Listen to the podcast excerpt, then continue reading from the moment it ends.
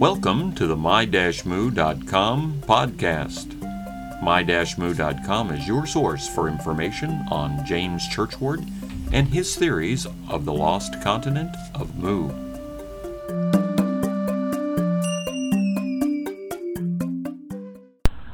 This is podcast number two, recorded on the 29th of April 2006 at the Bellevue Biltmore in Belleair, Florida. This short, unrehearsed interview was recorded with Dick Loudermilk of South Carolina by your host, Jack Churchward.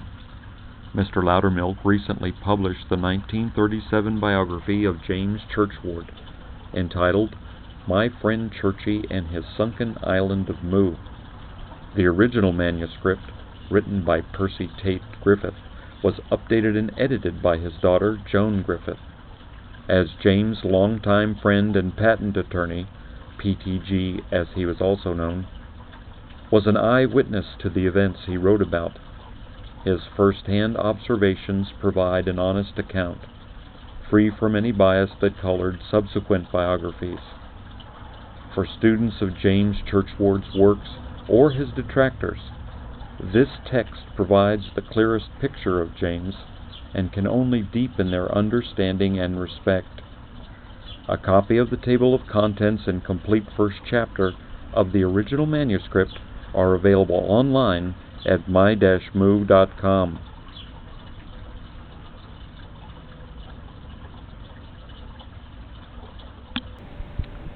We're here at the historic Bellevue Biltmore in Clearwater, Florida, uh, with Dick Loudermilk, who recently published uh, My Friend Churchy and His Sunken Island of Mu. Uh, good afternoon, Dick. Uh, why don't you uh, tell our audience a little bit about yourself? Forty years ago, at least forty years ago, I read some of Edgar Cayce's books, which spoke about reincarnation, which seemed like a real good idea to me but there wasn't anything tangible that uh, you could sink your fingers into or you touch to help you understand whether it was right or wrong. But he did talk about Atlantis. So I thought to myself, if I can find anything that was from Atlantis or find the continent itself, perhaps what Cayce says about reincarnation would be true. At least it would give me a lot more confidence. In 1968, there was a little article in Fate magazine, maybe a one column inch, saying Bob Brush finds Atlantis. And it gave his address or his home as in Miami. I tried the Miami telephone directory, found the Bob Brush just right off the bat, and of course called him right away. And he said, Yes, we found that. Manson, Valentine, and myself have been out there many times, and we've taken pictures. We've explored the area, and if you'd like to see what we've done, come on down. We'll join us. They were very open with what they had found. They had found roads and walls and buildings all through the Bahamas. Cayce had said that the, what now was part of Atlantis at one time was the Bahamas. So this gave us a pretty good direction for understanding what all those buildings were for. Of course, there's been a lot of controversy about it. As a few more years went by, I ran across the books by James Churchward and got very fascinated by those because it was explaining very much the same thing that Edgar Cayce was talking about the ancient civilizations. Though Churchward stressed more of what went on in the Pacific Ocean in the continent of Mu, also called Lemuria, than did Cayce. Cayce talked more about Atlantis because that was closer to his location in Virginia Beach. As time went on, the more we found in the Bahamas area, the more convinced we came that that was it. But we never have found anything that said made in Atlantis. There are a lot of artifacts in South America that could have no other origin except from either Lemuria or from Mu, uh, Mu or from Atlantis. there was a complete museum in Ecuador of artifacts that appeared to be left over from that period. More recently, I met a lady by the name of Joan Griffiths, whose father was a lawyer and had been a next door neighbor to Colonel James Churchward. He had written a, a booklet or a book as a biography to help people understand more about who Churchward was and what kind of a personality he was, what kind of a person he was.